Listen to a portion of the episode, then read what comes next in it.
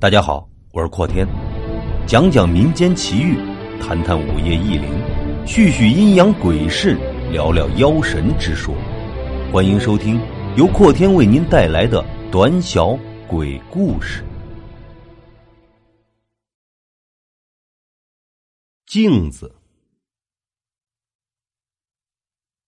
因为工作调动的关系。萧然带着刚结婚不久的妻子一同离开了生活已久的城市，来到了祖国南部的滨海城市。原本，萧然还挺高兴自己能被调来总公司担任部门的主管，但是工作上的兴奋还没有消散，他自己身上就发生了变故。这一切。都源于一面镜子。萧然来到深圳之后，因为妻子的原因，他并没有居住在公司安排的宿舍楼，而是自己在网上寻找到了一间一室一厅的出租房。通过电话，与房东沟通了一番，萧然带着妻子一同来到了租房的地址。二人对于这精装修的公寓房还是挺满意的，爽快的与房东签下了合同。只是他怎么也没有想到，这拎包就能入住的公寓却暗藏了玄机。公寓房的装修很时尚，家具电器一应俱全，倒也省了萧然二人不少的心思，尤其是他妻子。对卧室里的一张梳妆台特别的喜欢。那是一张白色的梳妆台，整体造型不错，简洁又不失时尚。只是不知道为什么，萧然总觉得梳妆台上面的那个镜子有些怪怪的，他也说不出来为什么。不过一看到自己的妻子非常的喜欢，他也没有多想。当夜幕低垂，忙碌了一整天的人们也慢慢的进入了梦乡。萧然原本还在梦里与周公聊天，却被房间里传来的声音给吵醒了。萧然揉了揉朦胧的睡眼，顺手打开床头柜上的台灯，借着微弱的灯光，向着声音的来源处看去。却发现是自己的妻子身穿着睡衣坐在梳妆台前，一边梳头一边哼歌。正当他准备提醒一下自己的妻子，不要大半夜起来吓人的时候，他却发现梳妆台里的镜子出现了一张陌生女人的脸，正带着一脸诡异的笑容盯着他。他可以十分肯定，那张脸绝对不是妻子的。尤其是那诡异的笑容，看得他浑身不自在。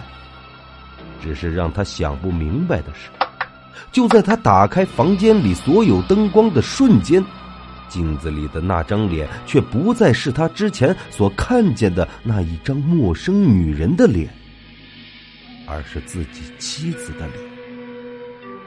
起初，萧然以为是自己看错了，也没有多想什么，只是说了妻子几句。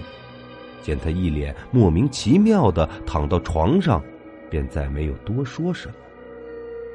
在关灯的时候，他并没有关掉身边的那盏台灯，因为他脑海中总是会闪现出那一张诡异的脸。虽然他心中一直在提醒自己是看错了，但还是有那么一丝的不安。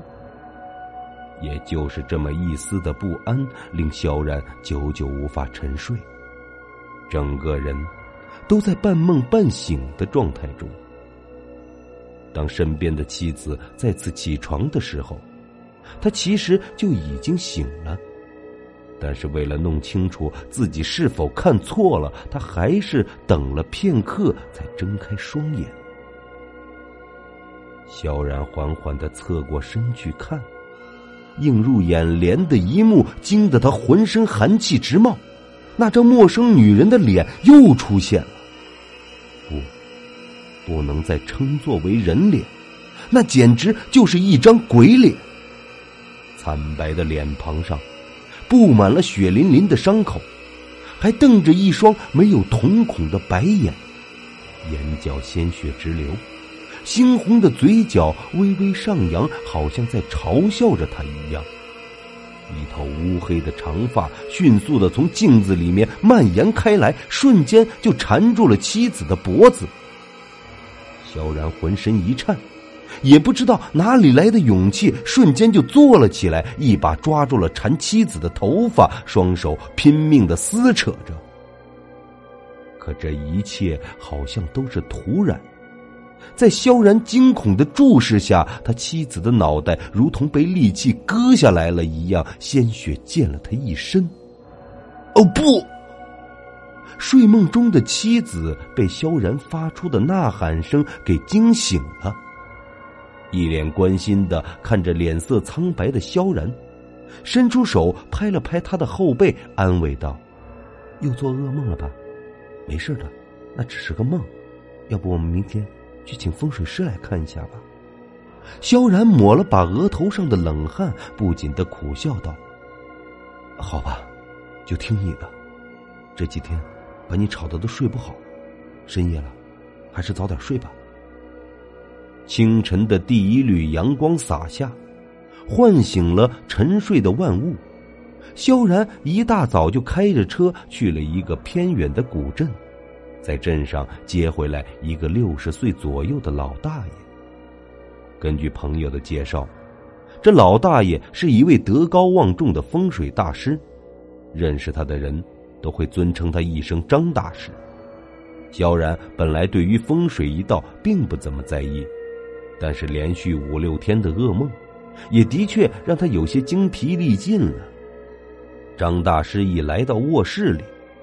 好像发现了什么问题，便指着正对着他卧室的那张梳妆台说：“这张梳妆台摆放的位置有问题，你会做噩梦，原因都源于它。”根据张大师的解说，萧然明白了镜子对床是风水中的大忌，因为镜子属阴，精神状态不佳的人很容易被吓到。尤其是在夜间阴盛阳衰的时候，镜子如果长时间对着床，势必会影响床上人的气场。